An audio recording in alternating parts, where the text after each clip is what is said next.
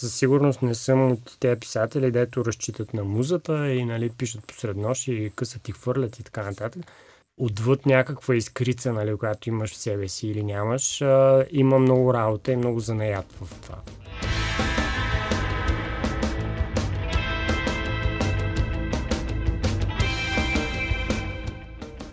а ти си включваш телефона се зарежда. Уважаеми слушатели, аз това ще го оставя в този епизод на подкаста. Как пред изумените погледи на мен и госта ни, те си зареждат телефона. Това е съвремието. Хора, които не могат да живеят без мобилните си устройства. Здравейте, скъпи слушатели! Благодарение на мобилните си устройства, вие слушате подкаста Първа страница, един подкаст на Web Cafe и с книги под завивките, така че много уважаемия Антон Биров, когато чухте току-що, няма никакъв повод да мрънка. Срещу телефоните имам предвид, срещу мен, ако искаш. А ние интро ли правим? Не знам, явно така става. А, добре, тогава да ви кажем, че първа страница е подкаст, в който ви срещаме с интересни хора от различни сфери, които ви разказват, разказват своя житейски и творчески път. Вдъхновяват ви, надяваме се, дават ви препоръки за книги, надяваме се. Също така, това, което трябва да знаете, че може да ни откриете в социалните мрежи с книги под завивките и първа страница подкаст. Това са страниците в Facebook и в Instagram. Нали така? Точно така. Добре, научил съм си урока. И, И най-важното. TikTok, TikTok. TikTok, който аз не го ползвам, така че не знам къде аз съм възрастен за тези неща. И разбира се, всеки един епизод върви с статия в Web Cafe, която може да откриете, както казахме, веднъж на две седмици, когато има нов епизод. Всичко съм си научил перфектно като за отличен. Преди да ви представим биографията на нашия гост е време за препоръки. Знаете, че в първа страница нашите гости често препоръчват свои любими книги. Ние го правим ежеседмично в радиорубриката ни под Дарик Радио, носеща недвусмисленото име с книги под завивките. Сега обаче ще направим нещо подобно и тук. Скъпи слушатели, време за изслушано и препоръчано. Този епизод на първа страница достига до вас с подкрепата на Storytel, стриминг услугата за аудиокниги, подкасти, електронни книги, където може да откриете хиляди разнообразни заглавия от множество жанрове. Точно там аз открих аудиокнигата Сладко отмъщение АД на шведския автор Юнас Юнасон. Автор, който доколкото знам ти познаваш вече. Както и много други читатели, с книгата 100 годишният старец, който скочи от прозореца и изчезна. Книгата, която наистина се превърна в едно от най-хитовите заглавия на пазара, последвана естествено от момичето, което не може да смята и много други книги на Юнасон. Но 100 годишният си остана мой любимец. Да, обаче аз така не се бях докосвал до нея. Реално за мен Сладко отмъщение АД се явява първа среща с този автор, но пък е от приятните такива, за които след това си казваш, че ще има още. Тоест аз 100 годишния старец те първо ми предстои да, да се срещна с него. Аудиокнигата Сладко отмъщение АД е изпълнен с хумор роман за това как пътищата на различни хора се преплитат по неочаквани начини. Ще се опитам да разкажа съвсем малко за сюжета, колкото да разпаля любопитството на вас, слушателите, но не и да ви развалям удоволствието. Всъщност, името Сладко отмъщение АД не е случайно. Това е името на фирма, основана от мъж на име Хюго Хамлин. Хюго, забележете, е бивш успешен рекламист. Рекламист по случайност, успешен по заслуги. В един момент решава, че късметът, талантът или каквото там е позволило на иначе мързеливата му натура да натрупа пари, вече е към края си. И затова решава да се прехвърли на ново начинание. Воден от собствената си жажда за отмъщение към свой съсед, Хюго решава да спечели от желанието на хората да си правят мръсно едни на други. Основава фирмата Сладко отмъщение АД и с рекламисткия си талант започва да предлага точно тази услуга на клиентите, да отмъщава от тяхно име, без насилие, на онези, които според тях са им сторили зло. И едва ли е изненада за някого от вас, че отмъстителни хора има от единия край на Европа до другия. Кога започва същинската история на Сладко отмъщение АД? Когато двойка необичайни клиенти на Хюго искат да отмъстят на един и същ човек, който в малка или голяма степен е съсипал животите им. Заедно с Хюго се, те се впускат в планирането на това отмъщение. И тук спирам. Няма да казвам какво правят. Интересно е и преди това и след това, но мразя спойлери и няма да издавам нищо повече. Е, може би малко. Ще видим. Сега ще видим как се Е, протече. нещата. добре, аз нямам търпение да ми разказваш преди да я подхвана. Общо взето, Юнас Юнасон явно държи ниво. Това звучи като много свеж сюжет, в който редица, редица наши читатели може би ще се припознаят. Обаче мен ме загуби това сладко отмъщение в момента, в който казаха, че няма насилие. Не, точно това е интересно, че то, това сладко отмъщение по един а, много изтънчен, много творчески начин той постига така, че да направи мръсно на хората. Но както казах, няма да разкривам много. Е, добре да кажи поне един начин да направиш мръсно, с което не ви давам съвети. Смисъл, Ето така, един малък спойлер. Не правете това вкъщи. А, добре, един малък спойлер. Човек има проблем с съседа си. Няма да казвам, защо имат проблеми, но съсед, съседа има куче и насъсква кучето срещу кокошките на своя бивш учител. Хайде. И бивш учител не знае какво да направи. С помощта на Хюго, Хюго какво ти е? Купува една лама и тази лама един ден просто рита кучето и го убива. Значи току-що каза без насилие. Значи той, самия Хюго не използва насилие върху хора. Това е много важно, което трябва да кажем. Знаеш кое е най-интересното, което много ми хареса в, този, в тази аудиокнига? А, знаеш как добрите сценаристи и писатели винаги предварително си подготвят предисторията на своите герои, биографите им, за да могат после да оправдаят някоя тяхна реакция, някоя характерна черта на поведението им, без да ти разказват обаче цялата биография. Това, което Юнасон прави е, че този материал, който всеки нали, качествен писател си подготвя, той не го слага някъде назад в архивите си. Напротив, той го вкарва в, в книгата си, в случая в аудиокнигата си. Защото в Сладко отмъщение АД в началото първата една четвърт са сякаш поредица от разкази за най-различни хора. Разказани са един след друг животите на основните персонажи. Например, шведски националист, готов на какви ли не подмолни деяния, за да стане някой – или пък тази на масайски лечител, който живее в племе, където електричеството е забранено. И сега ще си кажете, добре, какво общо между тези хора? По някакъв начин Юнасон не успял да ги събере в едни абсурдни, но реални за глобалния свят ситуации, които правят и сладко отмъщение АД така забавна. Отвъд писането на Юнасон трябва да похвали подбора на глас. Аудиокнигата е прочетена от актьора Даниел Цочев, а гласът му от онези, които толкова дълго и на толкова различни места са били с нас, зрителите през годините, че веднага ти носи уют. Признавам си също така, че заради ограниченото време, знаеш, че ми бяха напрегнати седмици, се възползвах и от възможността в Storytel да слушаш книги на скорост 1.25 и дори 1.50, т.е. по-бързо, но дори така всичко ми беше напълно ясно. Та, скъпи слушатели, изслушане препоръчана, това е аудиокнигата Сладко отмъщение АД на Юнас Юнасон. Може да я чуете в стриминг платформата Storytel с още хиляди други заглавия на български и английски язик. Време да ви представим нашия гост. Дори не подозирате колко списания, книги и всякакви писания сте чели, които имат нещо общо с него. Богдан Русев завършва английска филология, но още преди това обрича живота си на литературата. Леле, колко фатално го казах. На 16 години пише култовата книга Игра Варварският бог, последвана от Принцът на Алкирия, които се превръщат в най-продаваните български книги игри и до днес. И ако вече се чудите, няма грешка в превода, защото тези заглавия излизат на пазара с автор Робърт Псевдоним зад който стои не кой да е, а самият Русев. Той е бил главен редактор на списание Егоист и приложението на вестник Капитал Уайт. Работил е като сценарист, занимавал се и с реклама.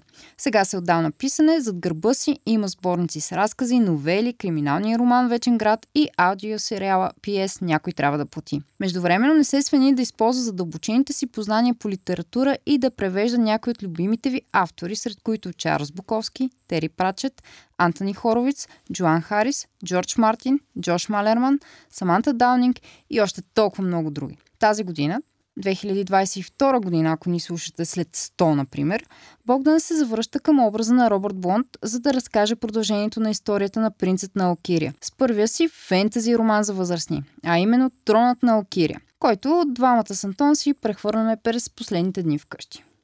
Дами и господа, Богдан Русев. Госта знае кой е. И ние знаем кой е госта. Знае ли кой е госта ни? Боже мой. Това преди или след като прочетете представянето ще След като сме ти прочели представянето, идва този момент, в който те питаме, знаеш ли кой си? Откри ли себе си вече? Аз да си призная, за първ път а, гостувам в подкаст. Също така до вчера не бях изслушал подкаст никога през живота си. И често казвам си мислех, че това е някакво такова като радио, само дето няма прекъсвания за реклами. То не е било точно така. Затова извинете, ако се държа малко неадекватно. То това е И идеята на подкастите. Това ли е идеята на подкастите? Да имаш, Кое не, да се не, е задължително, неадекватно. не е задължително да се държиш неадекватно, да имаш тази възможност. Защото знаете, радиото, шанс. да, радиото те ограничава. Да кажем все пак добре дошъл на нашия гост. Здравей, добре дошъл. Здравейте. Честито първо гостуване в подкаст. И вече а, си призна, че ти е за първи път. Ние сме ти първите. Това е много хубаво. А, та, повода да си говорим днес. Защо се смеете сега и двамата? Аз Аз просто усмихвам вежливо. Да уточня. ти още си фрустриран от въпроса, знаеш ли кой си ти. Да. Да. Ами има, има защо. Защото поводът а, да ни гостуваш в първа страница всъщност е излизането на тронът на Алкирия. Една книга, която доказва, че м- си м- шизофреник, бих казала. Аз или поне си в тази роля с излизането на тронът на Алкирия, защото тя е подписана с името Богдан Русев, но всъщност прави препратка към а, книгите игри, хит на 90-те години, които обаче са подписани от Робърт Блонт. И ето тук става едно голямо объркване. Мгм. Аз, може би, съм прекалено млада или твърда невежа и съвсем а, съм пропуснала момента на книгите игри. Около мен обаче има много хора, които м- държат книгите ти, прегръщат ги и ги пазят като зеницата на окото си. А, няма да цитирам имена, защото те всички слушат подкаста първа страница, убедена съм в това. Извинявам, ще те прекъсна, аз ще цитирам едно име, колегата Александър Карагюргиев от екипа на Web Cafe. В момента, в който аз изкарах от една турбичка копието на тронът на Алкирия за него, и той, той тъй като очакваше друга книга, може би не беше разумен, само в момента, в който го видя, направи така. Уважаеми слушатели, тук имаш и вдигане на ръце, така. Да, това ще го запиш пак за TikTok.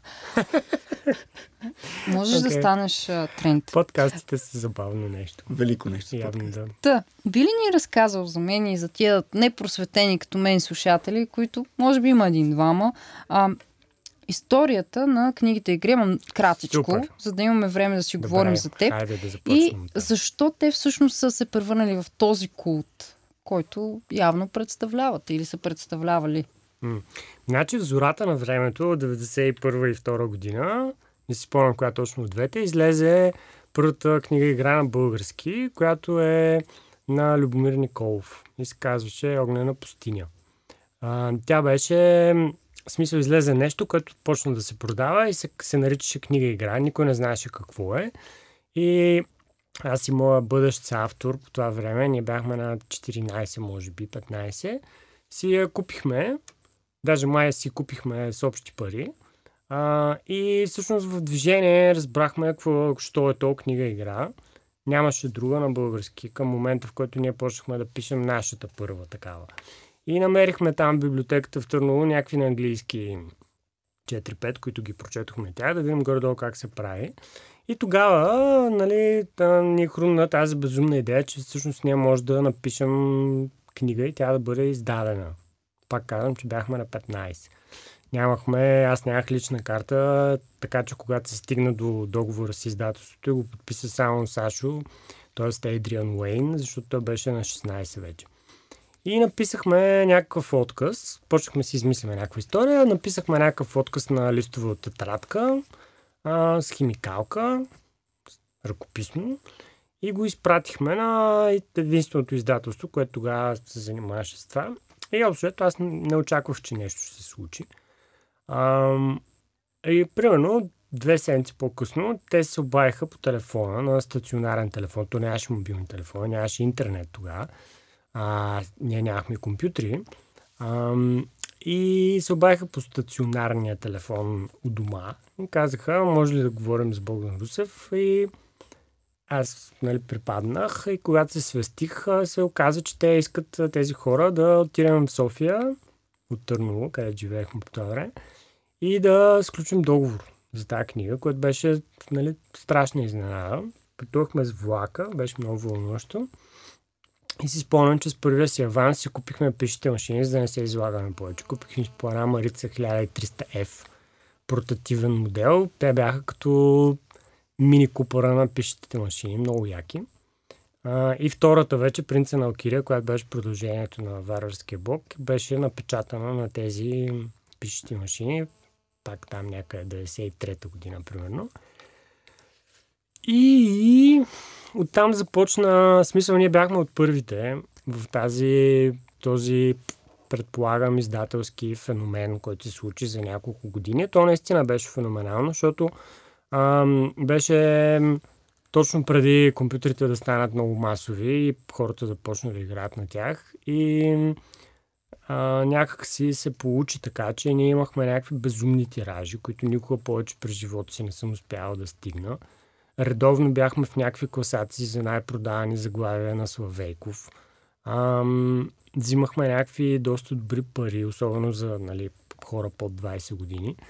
Ам, и беше уникално преживяване. И за мен, като първо, че това беше изобщо първото нещо, което почнах да пиша през живота си. И това някакси ми вдъхна някаква, предполагам, фалшива увереност, че мога да пиша, която не ме е пуснала цял живот след това. В смисъл, като направиш нещо такова в гимназията и после, нали, всичко е надолу от там, което нали, малко особено като усещане, но, но пък ам, беше някакси заради това нещо с книгите игри, така не ми се наложи да мина през всичките тези драми на прохождащите писатели, които нали, пишат стихосбирки, пък после треперят дали ще ги отпечатат в литературен вестник, пък някакви такива неща. Аз цялото нещо някакси го хакнах и го заобиколих с тези супер комерциални а, книги и игри.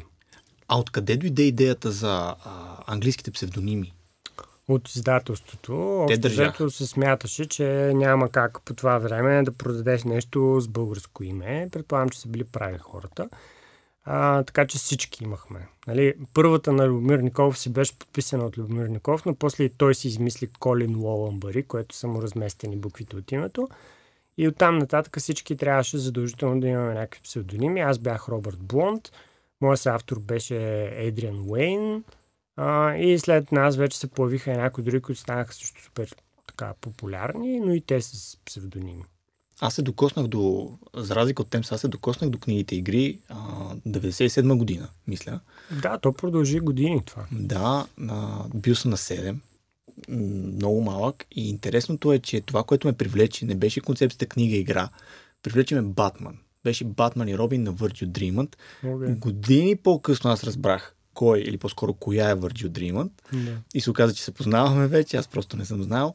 Но ето това е интересен ъгъл при тях, че тъй като понякога те работиха не само с а, тези книги игри работеха не само с оригинални сюжети, но и с а, готови франчайзи. Да, и аз имам някои такива. И ето, Те работеха да. с франчайзи, е доста така а, дипломатично казано. Да. Да, аз имам примерно една за Херкулес, която по една случайност излезе точно в годината, в която излезе анимационен филм на Дисни за Херкулес. Но нямаше нищо общо. Това помогна ли? Откъде знам? Сигурно, да. То към този момент вече не бяха чак, такъв, чак такива бестселери. Наистина тези първите Варварския бог и принца на Алкирия, които са, които са първите две реално, а, те са, мисля, че си остават ненадминати. Те имат второ издание и двете години по-късно с нови корици и така нататък. А днес могат ли да бъдат открити? Предполагам, но аз лично не притежавам копия от нито една от двете. Наскоро ми се случи да едни приятели в Пловдив да ми дадат варварския бог за автограф и беше супер раздърпана. Явно беше минала през много ръце. Предполагам, че ги има в някакви антикварни книжарници. Бившия ми автор Ейдриан Уейн има някакъв, а, като той го нарича книжен център, който е пак някакво... На Словейков, да. Да, като клуб, че е с книжарница, което е специализирано за игри, така че там могат да се намерят. Иначе трябва да рови човек по някакви кашони, по някакви библиотеки вкъщи. Казваш, че вече към този период вече не са били чак такъв хит, какъвто са били в началото. Еми, да, да. Компютрите ли промениха нещо? Предполагам, че да. Предполагам, че като почнаха да излизат наистина готини игри а, и като станаха достатъчно достъпни, така че да ги има повече хора, е да, това, в смисъл този малък период, в който нали, четенето беше кул cool заради книгите игри, свърши и после пак вече не беше кул, cool, както е нормално. А как се стигна до избора на псевдонима Робърт Блонд? Това беше изцяло решение на издателството или не, ти не, просто не. нещо етап си Не, не, бяхме си свободни всеки да си измисля. Ами не, не, супер не е интересна историята. В гимназията ми казаха Боби, защото не си харесвах името. А, и Боби, и Робърт. А пък Блонд е гимназиален превод на Русев. Въпреки, че фамилията ми не идва от, от Рус, но, а от Рус е, но както и да е. Да, не, няма, ме, няма нищо интересно. Ти ме разбираш колко ми е трудно, когато някой каже, а, Биров, бира! да, да, да, да. И сега, толкова години по-късно, какво е усещането да се върнеш към персонажи, които си създал и свят, който си създал като Робърт Бонд, да се върнеш години по-късно към тях като Богдан Русе? Ами беше много интересно усещане. Смисъл, аз очаквах да е, да е вълнуващо. А, но освен това, като че ли очаквах малко да ме е срам от това, което съм написал преди 30 години, защото все пак съм бил някакво нали, пишлеме на 15 и с съответната обща култура и така нататък. Сега дори да съм имал някакъв по-особен талант, нали, то си явно съм имал, защото не всеки на 15 мога да напише цяла книга, но а, очаквах да бъда малко така, малко да кринджвам от някакви неща, които чета. Всъщност, Принца на Алкирия е доста добре написана книга, дори сега мога да го кажа. В смисъл има много добри екшен сцени, много добро, много добър тайминг за шегите, много яко направен е този втория герой, който е спътника на главния, който между другото се появява и в трона на Алкирия. А, така че супер окей си седи тази книга, според мен, след толкова време. И в този смисъл по-скоро това ме предизвика да наистина да дам всичко от себе си за тази, за да някакси да не се изложа след 30 години. А мислиш ли, че... Да разочаровам някого. Това винаги е риск, особено с почитателите, които тогава са били герои в самото нещо. Те са решавали да. посоката. В момента ти задаваш посоката, казва, това е роман, Тронът на Алкири, ако някой не е разбрал е роман, ти задаваш посоката. Но мислиш ли, че м- с принцът на Алкирия казваш, че и от днешна гледна точка ти се струва добра, че това се дължи на факта, че тогава може би не си бил толкова самокритичен, не си бил наясно с много правила, които съществуват в литературата и просто си действал по нюх и този нюх е проработил. Е, принципно да, но това като цяло, като позиция малко противоречи на моята генерална позиция за писането. Е тя, че се учи. А, в смисъл, аз не, със сигурност не съм от тези писатели, дето разчитат на музата и нали, пишат посред нощ и късат и хвърлят и така нататък. Аз обичам да си имам, не, не че обичам, ами просто не мога иначе, нали, да си имам план, да знам какво се случва в книгата. Определено смятам, че отвъд някаква изкрица, нали, която имаш в себе си или нямаш, а, има много работа и много занаят в това. И смисъл горе-долу, да, мож, да, да, да умееш да пишеш, да ти идва отвътре, все едно да си много висок. Обаче това не значи, че ще станеш много добър баскетболист. Трябва да ходиш и да хвърляш, да хвърляш, да хвърляш, да хвърляш тройки, докато се научиш да го правиш супер добре. И не знам, що пример с баскетбол. Наскоро гледах с малкия някакъв баскетболен филм. И според мен изписането до много голяма степен е това. Защото познавам хора, които имат талант, обаче нямат дисциплина или мотивация или да не знам какво точно, а, да бачкат. И, и съответно са спрели и не стават по-добри, а пък аз мисля, че ставам по-добър. А, няколко пъти вече покрай интервюта при появата на тронът на Окирия, която вече е на пазара, споменава, се споменава, че това е продължение на 30 години. Какво имаш предвид? Мислил ли си през тия 30 години от излизането на принцът на Окирия да, до сега? Ай, сега защо не напиша още нещо от този свят? А, има ли си в главата си план, защото каза, че обичаш да планираш, или просто един ден ти дойде идеята и си каза, бе, дай да се върна на там? Не беше един ден, но беше сравнително скоро. Не, със сигурност не съм мислил 30 години за това. През тия 30 години съм правил всякакви други неща, повечето глупости. И до там ще стигнеш. А, но от момента, в който ми хрумна, че има какво повече да се каже за тази история, някакси изведнъж много се съвпаднаха някакви неща. Имаше някакъв имах някакво усещане за това, че трябва да се случи и че се случва едва ли не независимо от мене, че ако аз не го направя, ще го направя някой друг. И нямам предвид бившия ми се автор, защото той нали, не, е, не е проявявал желание. Но някакси, като почнах вече да мисля за самата история и за връщането в този свят, а, много ми се подредиха в главата някакви неща, които си бях мислил през последните години, за не, не само за фентазито като такова, ами за, за това как се разказват истории, как а, една история може да бъде разказана по коренно различен начин, в зависимост от това, кой я разказва. И всъщност Трона на Окирия моят, са моите 5 стотинки по тая тема за гледните точки в един конфликт, за това, че историята се пише от победителите, за, за това, че някакви ам, групи от хора потискат говоренето на други групи от хора. А, и Трона на Окирия е от тия фентазита, в които се дава думата на тези. На победените, на уж потиснатите, на уж лошите и така нататък. Което беше много интересно в контекста на книга игра, защото тези хора, които са главните герои в Трона на Окирия, те буквално са пушечното месо в принца на Окирия. Тези анонимните, които главният герой и там неговия спътник, просто така между другото ги бусат в някоя стена и продължават. А тук изведнъж те излизат на преден план и разбираме защо те са такива, какво ги, какво ги движи, какво ги мотивира и така нататък. И между другото очаквам, че някаква много малка групичка от съвсем така die-hard фенове на, на Алкирия ще бъдат доста шокирани от този роман. Ако трябва да те цитирам, каква е била целта ти, пишейки книгата? Едно птиченце ми каза, ако не цитирам правилно, не съм виновна. Лъжите на Локи Ламора в Мандалориан стил. Получи ли се? Как ти се струва? Ами така си каза. са две много добри референции. Не знам дали съм казал чак този вид, но да, Лъжите на Локи Ламора беше феноменална книга, която излезе. За съжаление, някакъв...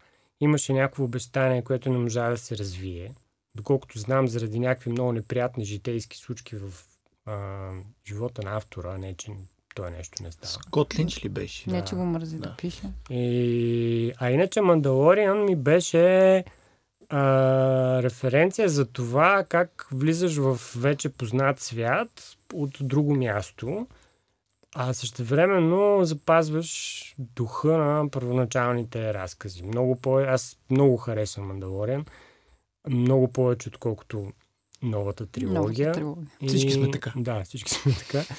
И, а, и според мен много така. по-близо Питате е до... някой, който е 9-8 набор, да ви кажа.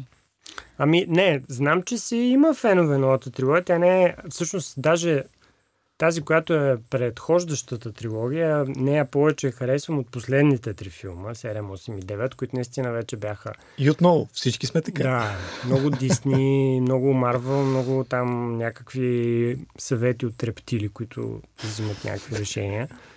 Докато Мандалорен беше такъв някакъв пънк в, в Междузвездни войни, нали? Смисъл, изведнъж си спомни, спомних защо толкова много го харесвах като малък и моето дете още е малко за това, но, но мисля, когато нали, ударя часа да го запозная с Междузвездни войни, по-скоро от там да почнем, а не от новите трилогии.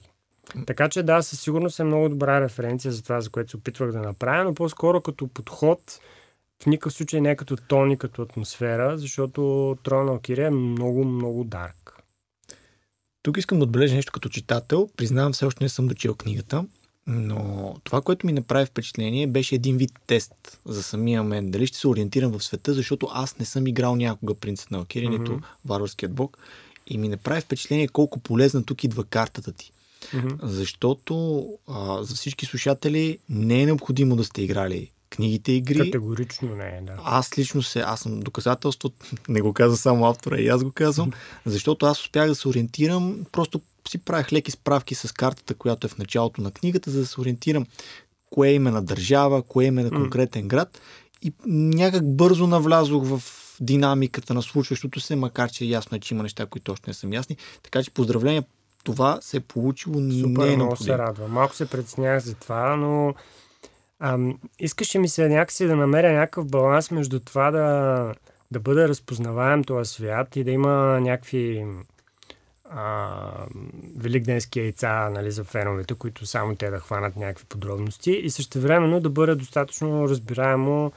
Аз дори си представям, че в идеалния случай би трябвало да може да се прочете изобщо без картата, защото то, нали, В смисъл хубаво е там да, да, си чертаеш че е откъде минават. Тая но- карта. Аз съм Ами- фентази почитател, който Да. харесва карти. То си е Аз съм от да.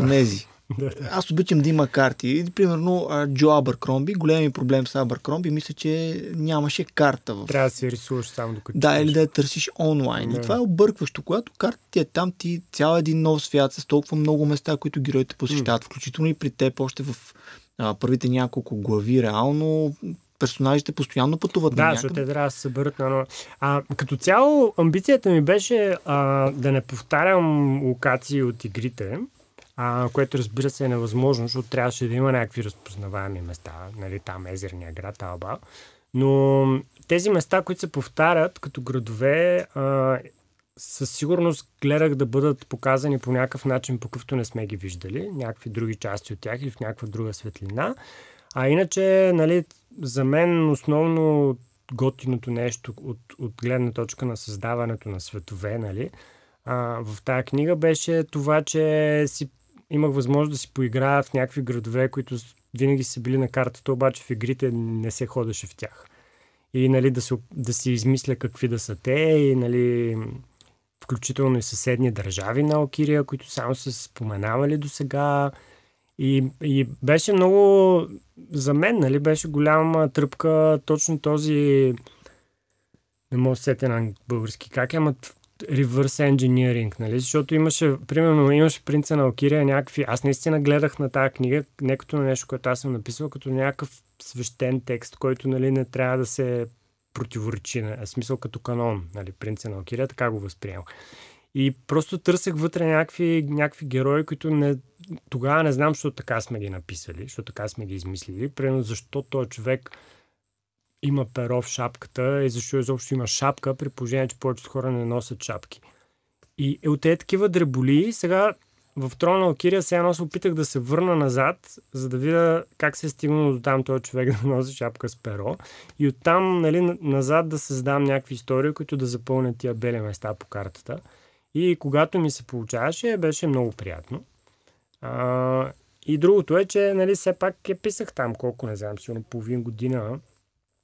И през това време нали, в, реалния живот се случваха някакви неща, които човек няма как съвсем да изключи. Така че, примерно, има вътре някаква така фентези еквивалент на град, който е в локдаун. Да, заради червената. Заради червената смърт, да. Е, Хора, които ходят с маски и така нататък. Има много странен. Примерно, гледах някакъв много стар филм, черно-бял, в който бяха снимали Нью Орлинс по някакъв начин, по който аз не го бях виждал. И оттам влязоха някакви такива... В смисъл имах някакво вдъхновение за един от градовете, че трябва да бъде с канали, ама не като Венеция. И се чудех как да е с канали, пък да не е като Венеция. И ето, нали, оттам се появи. Има едни прено, алигатори, някакви такива неща. Но, да, малко навлязох. А всъщност така и така казваш, че се, си се вдъхновил все пак от реално случващи се събития или локации.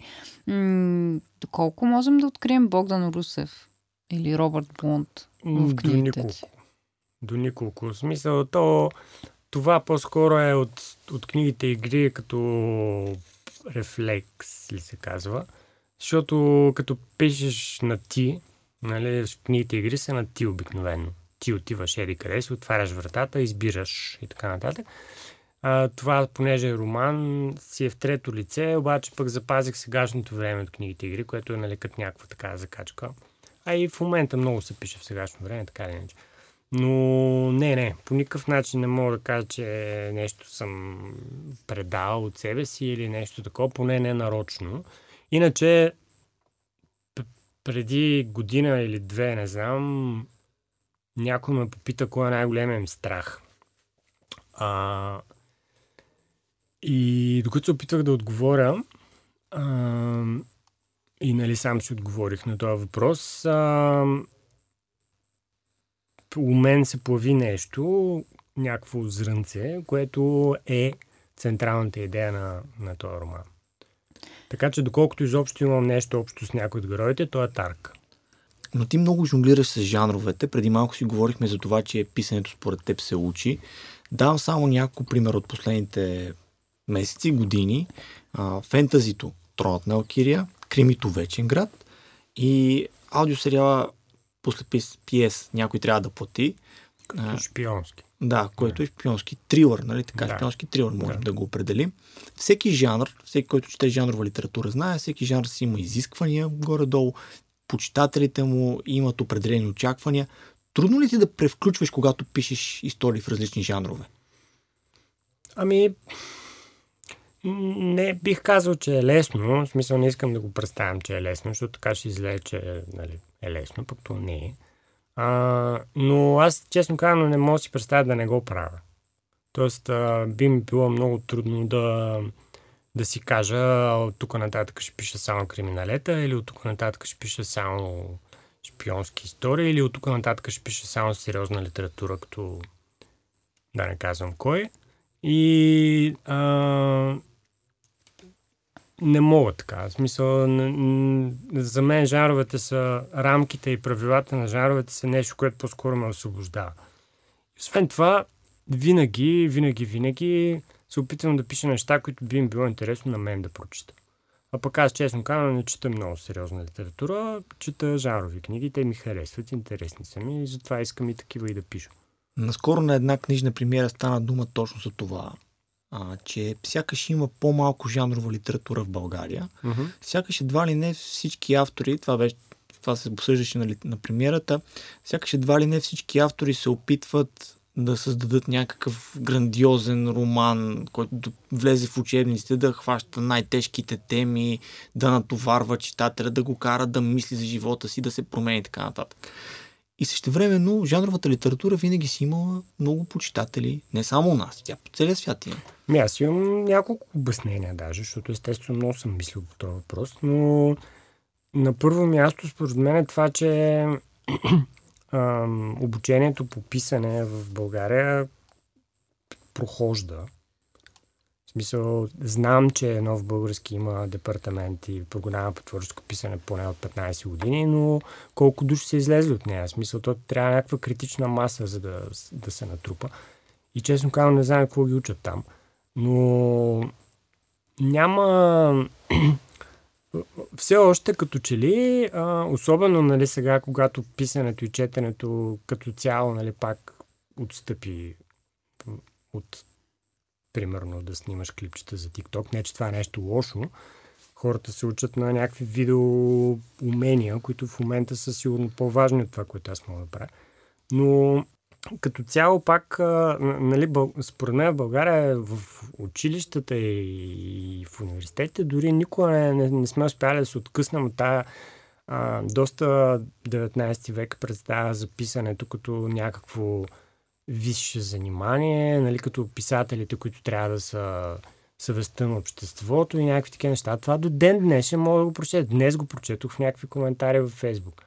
Защо българските писатели а, няма ли позиция по еди кой си въпрос? Това било тяхна длъж, тяхна отговорност, техен дълг. Те като писатели били едва ли не, нали, това им била работа.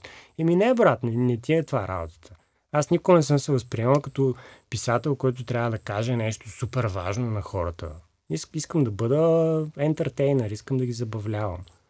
И, и това, според мен, е една от причините, тази грешна представа за, за ролята на писателя изобщо.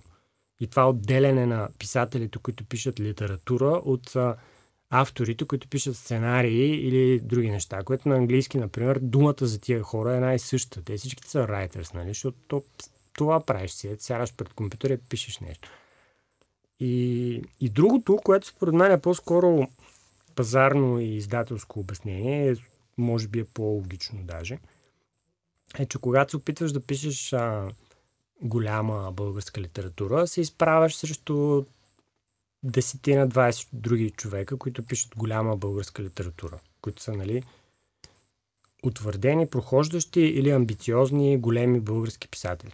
А като пишеш а, криминале, се изправяш срещу най-добрите автори на криминалета в света, защото тиражите им в България са същите като твоя. А, на преводачите им в България плащат горе-долу толкова, колкото ти ще спечелиш от тази книга. И ти реално трябва да, ако искаш да напишеш а, трилър с а, елементи на екшън и шпионски неща, ти трябва да си толкова добър, колкото е Ли Чайлд, което е супер трудно. Защото той е супер добър. Той е най-добрият в света, да кажем, в този жанр. И това въжи за всички жанрове. Но затова, според мен, е много трудно наистина да избиеш рибата с българско криминале или българска научна фантастика или българско фентази. И точно в момента, нали, това се опитвам да променя. Мисля, че успяваш. Ами, не знам още. То по-скоро тук вече наистина опира до тиражи и до такива неща. Да, но и до възприемането от аудиторията тиража може да не е кой знае колко голям, но ако аудиторията го е оценила, то се натрупва от уста на уста, най-ценната реклама. Така е, така е. Въпросът е, че нали, все пак като на един по-малък пазар, на един по-малък език, на който пишем, е трудно, аз разбирам, че е трудно, защото съм го живял това 20 години, да отделиш достатъчно време и достатъчно внимание на писането си, за да станеш наистина добър жанров писател, защото почти всички правим и нещо друго, освен това. Спомена преводачите. Помага ли ти това, че ти всъщност си превеждаш романи? Категорично да. Виждаш добрите примери, лошите да, примери? Да, да, освен това, самото то да превеждаш е общо взето да четеш много бавно и внимателно. И наистина виждаш как е направена книгата и като, като ти минат 10 такива на година през ръцете виждаш наистина, дето викаш добрите и лошите примери. А, а, а той има някакъв, някаква, как да кажа, те са прескочили всичките някаква бариера, защото за да бъдат преведени в България, да се стигне до там да ги купи в България правата за превод, те трябва да са успешни в поне 10 други държави, на 10 големи пазара. Тоест, нали, като цяло работим с а, по-добрите примери. Не превеждаме най-големите тъпоти. Така че да, със сигурност това много ми помага. Още повече, че нямам аз нямам откъде другаде да се уча. Са, няма, нямам, примерно, български колеги, автори на фентези, от които мога да науча нещо. Не искам никого да убия, просто като четеш, който е спечелил там съответната година, нали, не е било, после всичко ти бледнее малко. Кое е най-голямото ти предизвикателство като преводач? Понеже сега сме на тема преводи. Ами, честно казано, най-голямото ми предизвикателство като преводач е когато трябва да преведа супер лошо написана тъпа книга. Това направо ми, ми разказва играта, защото обичам да ми е интересно и да ми е леко предизвикателно, да научавам нещо от тия книги, които превеждам. Ако не е за някакво нещо, за което се разказва, то поне за това как се пише книга. И когато, когато ми се случи да превеждам книга, за която съм убеден, че можех да я напиша по-добре, или в която има някакви брутални грешки, които нали, преводача ги вижда, и тогава много ми е трудно. Много ми е трудно да не ги поправям, защото не ми е това работа. А малко, да върна малко лента назад, в нашия разговор ти каза, че си правил предимно глупости след а, един конкретен период от време. 90-те години пак свърж. Засипвате буйната слава. Ставаш супер успешен О, писател. Не, не, нищо общо с глупост. я кажи сега, тия татуировки от тогава ли са или постфактум? Нашите слушатели не виждат, ама... Той ти не ги вижда. Слушателите не ги виждат. Ами, често казвам, не си спомням кога си направих първата. Но не, повечето са ми по-нови. Тоест, те не влизат в графата глупости. Не. Така не, трябва. Не. Така. Не мисля, че... Кои... е, Добре, кажи, кои са глупости? Е, не. То подкаст, подкаст съм чак по толкова. Чак по толкова, да. И Занимав- да кажем, че съм правил доста неща, заради които имам проблеми с средносрочната памет и примерно не си спомнях принца на Окирия много добре. Което при условие, че нямаш копие, си нямал, нали? Да. Ти сам каза, е било голямо предизвикателство да напишеш продължение, Не, предполагам. не, здобих се. Здобих се с М. копия и от Варашския блок и от принца на Окирия ги прочетох супер внимателно, си водих бележки и така, нали ти казвам, непрекъснато. Още ето отнах се към тях като към канон, нали, с който може да, да се заиграеш, но не трябва да му противоречиш в прав текст. Тък му отдеве, като разказваше как а, твоите приятели от Пловдив са дошли да поискат автограф, си те представях, а може ли да ми дадете да си изиграя, че малко съм позабравил. да, да. Но хубаво, че си. Ами да, често казвам, малко съжалявам, че се отнесох толкова небрежно към, ранното си творчество и че не си пазя поне по една книга от всички, които съм написал. Защото Значи те книгите игри, които съм написал, са нещо като 30. Скъпи слушатели, правим един DMS, книги за Богдан Русев, който Да, има при- книги игри. да, да, да. В смисъл, той ще ви подари нещо друго, М. една снимка със себе си, а вие може да му да дадете ваши копия на негова Ами, книга. това след някакви години може да се продава в Амазон или eBay, където там е Ти току-що ги отказа и ги накара да си пазят книгите, не да му ги дадат. Не, не, не книгите, снимките. бе, нека да а, ги снимките, да, снимките, да. Снимките ми може Сега, да, ако имате ако обичат да книги- не си ги пазят. Обикновено не се харесвам на снимки, така че по-добре не ги пазят. Имаш и други творчески занимания ти в живота си. Занимава се с журналистика, с реклама. В момента правиш ли го? Не. А би ли го правил отново? Много се съмнявам. А, аз честно казано, нали, мисля, че е доста пресилено да се твърди, че съм се занимавал с журналистика. Аз се занимавах с лайфстайл, с писания, а, което беше страхотна школа а, за писане, за работа, и за работа с хора и така нататък, а, за което съм, разбира се, много благодарен. Но съм виновен за прекалено много статии от типа на 10 неща, които трябва да направиш еди къде си, за да ми се пишат повече такива. Така че много се надявам никой да не ми се наложи това повече да го правя. А колкото до рекламата, там много странно се развиха нещата. А, аз вече работех, даже от години работех в лайфстайл списание, което беше спечелило някаква награда за списание на някакъв медиен фестивал. И този медиен фестивал се провеждаше в Албена. И отиваме ние да вземем наградата и се оказва, че в Албена по същото време се провежда и рек- рекламистски фестивал, фестивал на рекламните агенции, който тогава не се каже ФАРА, просто се каже фестивал на рекламните агенции. И вечерта след взимането на наградата, което беше някакво много печално събитие, тази журналистическата, а, случайно попаднахме на партито след а, рекламистския фестивал и аз бях такъв, това е най-якото нещо на света, искам да работя в рекламна агенция. И така започна всичко, много несериозно. Е, станах копирайтер е, и да, и после станах и творчески директор, бях на няколко даже агенции и послед, между другото, това е последното място, където съм работил в офис. Беше рекламна агенция преди вече 5 години, ако не се е лъжа. И по една случайност, това беше най-хубавото място, на което съм работил. Беше нищо лошо не мога да кажа за тия хора и до сега, което нали, въжи за много малко други хора. И беше страхотно, имах страхотен екип, а, направихме някакви доста смислени неща. Те и до сега продължават да правят много добри неща, аз ги следя, така че благодарен съм много за този опит в рекламата. Със сигурност ме е научил на много неща, но пак, ако може, не бих се връщал повече да работя в рекламна агенция, просто защото вече не съм на 20. Дори на 30 не съм. А там се изисква какво? Ами според мен е добре да си, според мен е добре да си така гладен и нахъсан и а, не че аз нещо съм се лоял, нали, но а, просто често казвам не са ми толкова интересни новите неща, за да мога наистина да горя в, в рекламата, както според мен би трябвало да бъде.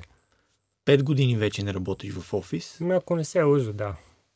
По-добре ли се чувстваш? Имаше много трудни моменти, особено в началото. А, но да, като цяло, ако трябва да тегля чертата, доста по-добре се чувствам, да. И да задам въпроса, който най-вероятно почитателите на книгите игри очакват. Написа Тронът на Алкирия. Планираш ли отново връщане към творчеството от преди няколко десетилетия, за да му дадеш нов живот, да му дадеш продължение под формата на роман, например? Ами, честно казано, не, не мисля, че от тези 30 книги игри, които съм написал тогава, за там в период от може би към 10 години, а, има друга, към която бих се върнал с такова желание и с такъв интерес. Просто защото наистина Алкирия, света на Алкирия беше много а, наистина като нещо, което съществува отделно от мен и извън мен. И ми беше интересно да, да вляза обратно в него и да разкажа някак. Тоест, ако, за да ти отговоря по-конкретно, а, при някакви обстоятелства с голямо удоволствие бих написал още един роман за Алкирия, но по-скоро не бих писал, не бих се опитвал да пиша романи, базирани на някакви други от старите ми книги игри. Дано този отговор ви задоволява, скъпи слушатели. И не ви е натъжил. Ами, не, не ни остава време май за егоист. О, супер! Много се радвам, че не ни остава време за егоист. Защо? Ами защото вече... Защото Не всички знам. те питат това, нали? Ами да. Еми, значи ти си отговорен за това, то да стане толкова да. култово, че всички да те питат. Ами Той не иска. Слава Богу, не съм аз съвсем отговорен. Тоест, не слава Богу, глупости, точно обратното на слава Богу. Искам ли се аз да бях съвсем отговорен, но не. Сега, в- интерес на истината, аз бях, а, бях отговорен редактор на Егоист. А, и работех за а, Ивайло Нойзи Цветков Мгм. и Александър Жеков. Те ми бяха първите шефове в живота ми, което, дай Боже, всеки му. Беше страшна школа. Ето, това са хора, на които със сигурност дължа адски много.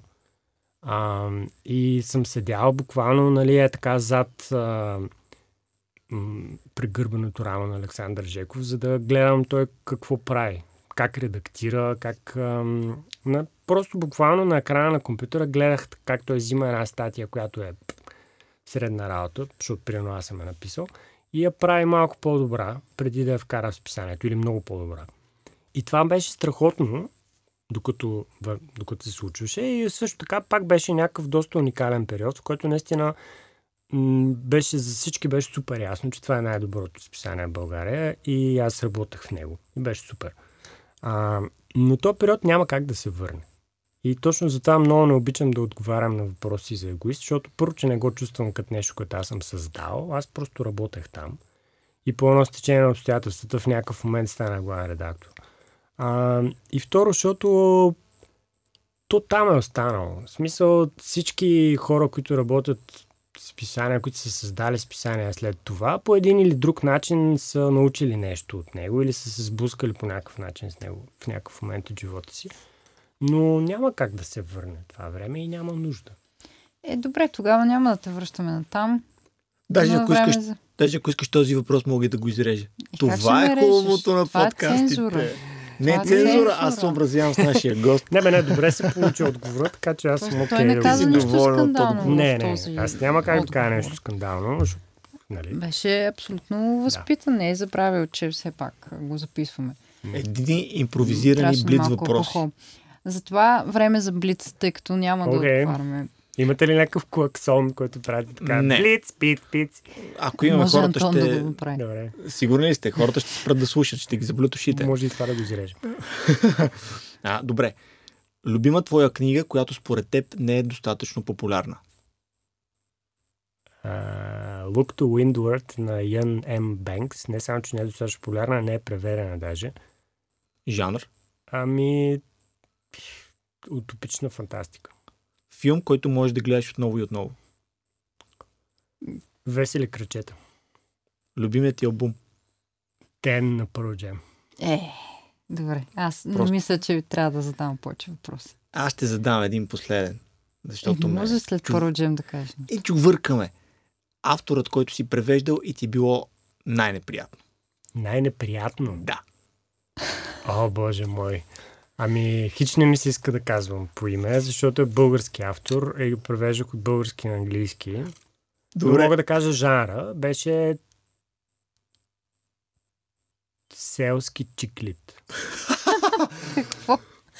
Това е велик жар. Не съм чел нищо. Да, аз не знаех, че съществува, но да. Чакай, чакай. Има жанр селски чикли. Да, чиклит, в който в селски не го казвам като обидна дума, че Да, просто да, на село, просто на село. Да, а, с хора, които живеят на село, но иначе си е чиклит.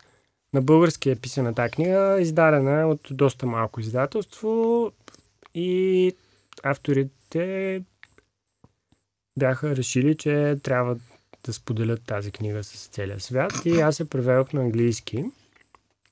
Е, голям зор беше. Това Аз- се разделяме. Четете повече фентези, повече крими, повече жанрова литература. По възможност не чак толкова чикли. селски. Ма Всеки си има вкус, нали знаеш? Много ти благодарим, че ни беше гост. И аз благодаря. Надяваме се първият ти опит с подкастите с нас да е бил приятен. Много беше приятен, пак бих дошъл. Ще те поканим пак. Сега можем да кажем на нашите слушатели, те вече знаят за тронът на Алкирия, могат да открият, да се срещнат с този прекрасен фентези свят, ако не го помнят от книгите игри. С а, първа страница могат да се срещнат къде?